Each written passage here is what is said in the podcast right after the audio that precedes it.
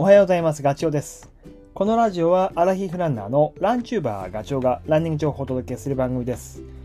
走りながら隙間時間にでも聞いていただき、走る気持ちがスイッチオンになれば嬉しいです。9月に入って少し季節が動いてきた感じを受けます。僕が住んでる神奈川県は台風の影響もあるのかもしれないけど近づいてるっていうことで、まあ、雨が降ったり止んだりですね今週は、えーあとはね日が落ちるのが早くなったと思います短くなったですね日があとねそう気づいたのは空見上げると8月は入道雲もくもくとした雲が、えー結構目立ってたんだけどなんか少なくなった感じがあります。えー雲がね、薄い、薄い雲というか、ちぎれ雲というか、そんなものが、あの、え浮いてる。だから、青い空の中に、そういう雲があの混じってるので、空の色が変わったような印象を受ける、受けますね。皆さんのお住まいのところはどうですかねまだまだっていう感じかな。えーまあ、この季節変わりのタイミングでトレイルランニング いきなり話があるけどトレイルランニングを始めようかななんていうふうに考えてる方もいらっしゃると思うんですよね。で、今日のラジオのテーマにも結びつくんですけどまあ秋って山入るのすごくいい時期で葉っぱの色も変わってね紅葉していくわけですよどんどんと。で葉っぱが枯れた葉っぱが登山道に落ちてふかふかトレイルになる。シャカシャカシャカシャカシャカってあの音が大好きなんですけどそういうとても走りやすい気持ちのいい季節になります。なのでぜひちょっとトレランに興味がある人はこのタイミングでねちょっとぜひやってもらいたいなっていうふうに思います。多分 好きになると思います。もう標高が高いところはあと1ヶ月もすればまそういう状況になるのでぜひ。そう思い立った時思い立った時に、ま、必要なものはやっぱり道具だと思うのでまあこんなものがあるといいよっていうことをちょっと今日お話をしようかなというふうに思います。えー、まあ絶対必要なものっていうことでお話をするといきますね。あのまずレインウェア。これは絶対必要。あのーまあ雨が降った時にレインウェアって羽織るんでしょって思うかもしれないけど山に入ると天候がどうなるかって読めないところもあるのであのその時着なくても走り出す時着なくてもザックの中に入れておくものです。ちょっとね値段はやっぱ張るんですよね。あのレインウェアって。いわゆるその防水性があるのとあと走る時に着るので糖質性って汗をかいた中の湿気を外に出すっていう機能が求められるので、えーちょっと高めだと思います。で、できればあのストレッチ性があるような伸び縮みするような生地の方が走りやすいです。これはレインウェアは絶対必要。まあ、言うとゴアテックス、まあ、いろんなメーカーがあるんですけどゴアテックスのものを選んでおけば間違いがないかなと。まあ一着買っとけばずっとしばらくは着れるのでレインウェアでしょ？それからあとザックねこれも必要です最初はどのぐらいの大きさのものを買えばいいかよくわかんないと思うんですけど目安としてはそうだ7リッターから12リッターぐらいがいいと思います。まあレースに出るっていう時も10リッターぐらいのものを持ってると、うん使い勝手がいいです。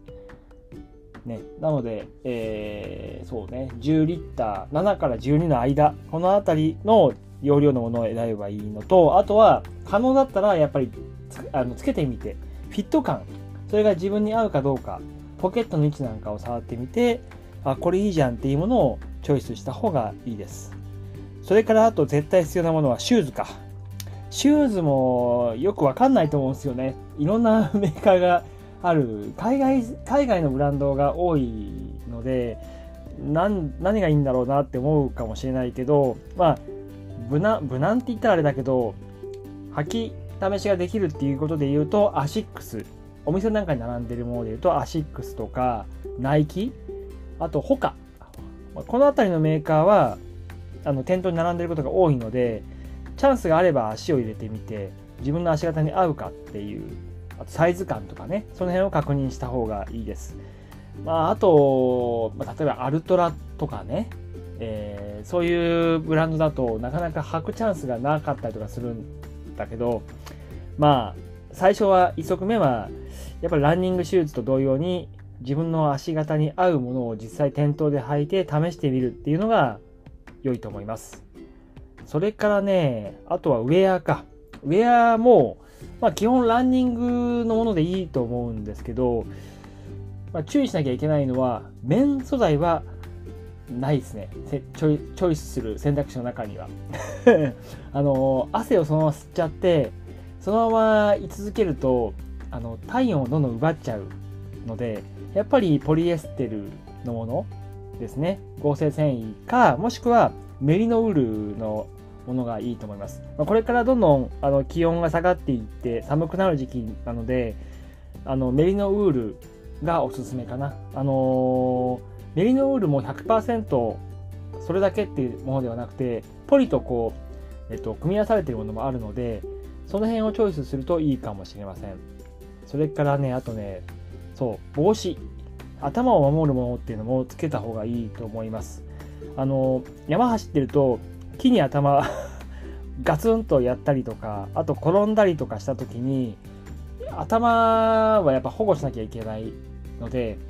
キャップもしくは、なんかバフって、あの、鉢巻きみたいなやつだとか。でも本当寒い時期は、いわゆるハットですよね。ああいったものを、ハットっていうか、いわゆる帽子か、ニット帽か。そういったものを、ちょ、あの、かぶった方がいいと思います。それからね、あと持ってなきゃいけないもので言うと、水を入れる、えっと、いわゆる水筒 簡単に言うとこれもいくつかやっぱ種類があって最近ねあのザックの形が前側の方にポケットがあるタイプが多いのでそこに、えっと、水筒を刺すいわゆるソフトフラスコっていったもの 500ml ぐらいの容量のものを右左に刺すで合計1リッターぐらいを持つことが多いですで、それ以外の方法としては、ハイドレーションって言って、背中の中に水のパックを、1.5リッターとか2リッターとかのパックを、えっ、と、背負って走る。まあ、本当に、そうね、5、6年前はそっちの方が主流だったんですけど、今はもう前ポケットに入れるソフトフラスコがね、えー、みんなそれを選ぶようになったっていうのは、中にどのくらい水が入っているのか確認することができるのが、やっぱり、えー、いいところだと思います。後ろに入ってあの収納してしまうハイドレだと水どのくらい飲んだかわかんないので突然水切れになってしまうことが怖いからそこがあれだな。あのー、人によっては敬遠する。僕は前差しでソフトフラスコを使ってます。あとはね絶対必要なもので言うと、まあ、昨日もちょっとこれ話ラジオでしたんですけどエマージェンシーキットですね。えっとサバイバルブランケットとか絆創膏とかあのー、薬とか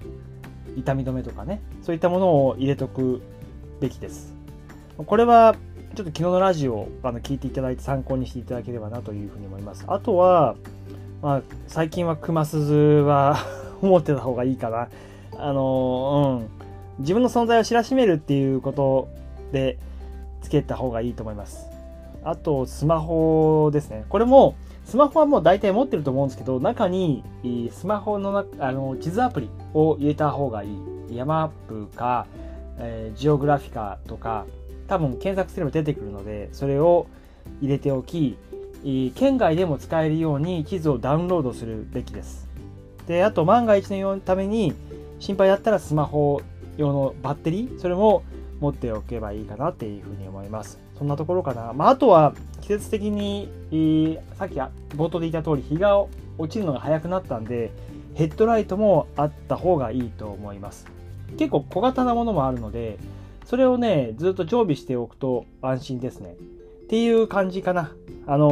ー、ちょっとトレランするときに何買ったらいいか、用意したらいいかわかんないって時の参考情報として、えー、聞いていただければなというふうに思います。はい、今回は以上です。それではね、また次回の放送でお会いしましょう。ガチョウでした。バイバイ。